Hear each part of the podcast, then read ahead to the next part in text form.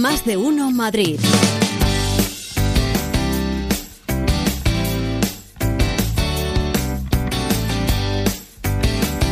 Urban Clinic, tu clínica de medicina estética, by doctor Moisés Amselem, patrocina Treinta y Tantos.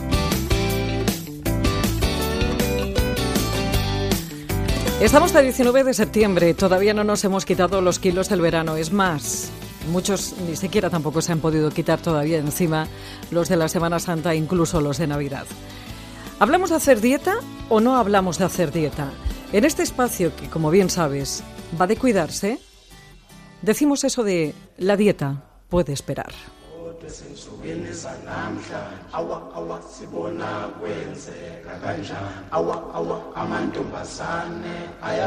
rich girl, she don't try to hide it. Diamonds on the sole of her shoe. Magda Carlas es eh, licenciada en Medicina y Cirugía y tiene un máster en Nutrición y Ciencias de los Alimentos. Magda, buenas tardes. Buenas tardes. Así se titula tu libro, La dieta puede esperar, que precisamente hoy sale a la venta. Sí. Sí, es que realmente puede esperar. Muchas veces, antes de empezar dieta, sería tan solo tan sencillo como revisar nuestros hábitos dietéticos. Mucho más fácil que hacer dieta, de verdad. ¿Tú crees realmente que hacemos eh, cosas tan mal, tan mal, que eso se traduce en un sobrepeso considerable? En muchos casos sí. Es evidente que hay personas que tienen problemas neurológicos o endocrinos, o ya es muy congénito, ya muy genético, pero en otros muchos casos la verdad es que tenemos kilos de más porque tenemos pequeños malos hábitos que vamos repitiendo día tras día, y es que es tan normal para nosotros que ya ni nos lo planteamos. Y cuando estamos con kilos de más, hacemos la dieta, nos adelgazamos y nos volvemos a engordar. Bueno, tú divides este capítulo en esos malos, eh, bueno, este libro en distintos capítulos de malos hábitos. Si te parece, empezamos por los horarios. ¿Qué hacemos mal en los horarios? Hombre, que muchas veces estamos mil horas del desayuno a la comida. Cuando llegamos a la comida, atracamos porque estamos muertos de hambre. Como que hemos comido mucho, evidentemente ni merendamos ni picamos nada. Y cuando llegamos a la noche, que en este país se cena tarde y mal, pues volvemos a arrasar y así vamos haciendo, ¿no? O sea, lo primero es tener un horario fijo y no tener nunca la sensación de agujero en el estómago. El estómago no debe estar nunca ni muy lleno ni vacío. Y esta ya es una buena norma para tener un buen hábito. O sea, estómago tranquilito. ¿Y en la forma de comer que, que no masticamos, que andamos con prisas? Que vamos muy deprisa, que vamos muy deprisa. O sea, es que engullimos delante del ordenador, a, trabajando, hablando de una cosa tensa, discutiendo, y así nos va, ¿no? Mira, Magda, hay una cosa que eh, también plasmas en tu en tu libro que creo que eh, pocos se atreven a decirlo y, y, y aquí andamos con mucha confusión. Las cantidades. ¿Cuál es una porción normal de alimento? Claro, uh, hay unas porciones que los expertos consideran que es lo habitual, pero que es que es un margen de porción. Por ejemplo, vamos, vamos a decir un ejemplo, ¿no? Un filete. ¿A qué peso tiene que tener? Pues no es un chuletón de doscientos gramos ni de doscientos cincuenta, sino que son cien, ciento veinte gramos, más o menos. Claro, las cantidades es una cosa que no sabemos qué cantidad es la normal y a veces la cantidad es por el, el apetito que tenemos, por nuestros hábitos, por lo que nos es práctico, pero la cantidad es importante porque uno puede estar con sobrepeso a base de muchos alimentos sanos. O sea, lo sano engorda igualmente. Sí, sí, totalmente. Hay otra cosa que eh, merece todo un capítulo, que son las cenas. Si nos quitáramos las cenas, ¿adelgazaríamos? Hombre, si nos la quitáramos, no sé, pero si las hiciéramos mejor, seguro. ¿Y cómo o sea, es mejor? ¿Qué hay que comer para cenar? A ver, para cenar, lo primero es intentar no cenar muy tarde, porque es que si no nos vamos a la cama ya con la cena que está en el paladar todavía.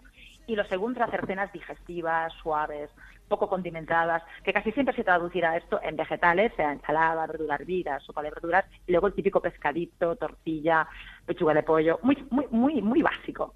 Si cenáramos esto, de verdad que muchos kilos bajarían. La cena es esencial, ¿eh? La cena es muy muy importante. ¿Un refresco eh, fastidia toda una dieta o un plan alimenticio? No, no, no, no, no. Un refresco es un refresco y si me tomo un refresco pues serán ciento veinte calorías de más. Pero un plan alimenticio yo creo que lo fastidian muchas cosas.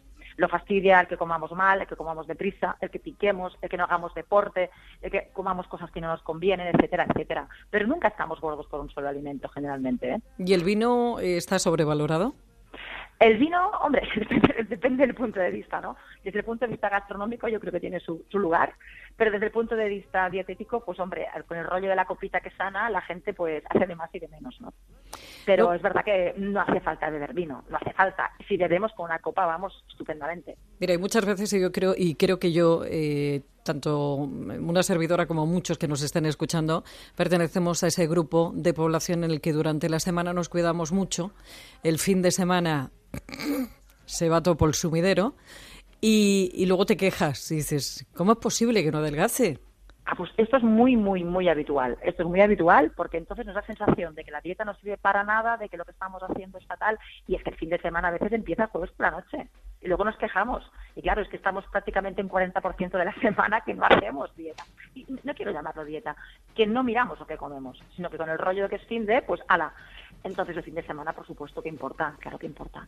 Oye, Magda, ya para terminar, porque como pueden observar, el, el libro tiene mucha enjundia y, y es de estos eh, que lo va a disfrutar y sobre todo va a aprender. Una cuestión de experta eh, que me gustaría preguntarte. Sí. Eh, ¿esto del ayuno intermitente que se está haciendo eh, partidaria o no? Depende y en qué casos. Es una cosa que puede ser útil en una persona sana, en una persona que tenga ciertas reservas, en una persona pues que tenga una vida más o menos normalizada, pero yo siempre, el, mi, mi consejo que doy es asesorarnos antes de hacerlo, no hacerlo uno por sí mismo. Si sigue esta premisa, pues perfecto. Y de vez en cuando, ¿no? De vez en cuando, no seguido. Y de vez en cuando, y de vez en cuando. El ayuno, si es un día a la semana, dos días, vale, pero una semana de ayuno, vamos, sin broma, ¿eh? No. No, es que ahora se ha puesto de moda la de las dieciséis horas... Ah, mira, una cosa que hagamos un día no nos va a perjudicar, pero una cosa que sean varios días, atención, y más si somos mayores, y más si tenemos alguna enfermedad de base, y más si tenemos alguna medicación, etcétera, etcétera. Cuidadín con los ayunos, ¿eh? Ya lo creo, totalmente de acuerdo. Magda Carlas, licenciada en Medicina y Cirugía y máster en Nutrición y Ciencias de los Alimentos y autora de este libro que precisamente hoy se pone a la venta, que se llama La dieta puede esperar, un manual para perder peso sin dieta. Magda, un placer, gracias. Venga, gracias a vosotros, un placer. Está mejor que nunca, ya nada le hace daño y miente cuando dice que tiene treinta. Bueno, pues para cualquier duda o para cualquier consulta tienes un correo electrónico que es treinta y tantos, siempre treinta con número, arroba onda cero punto es, que tienes en Twitter treinta y tantos, que también nos encuentras allí, y por supuesto un blog donde tienes más información que a su vez encuentras en Celebrities Antena tres Televisión.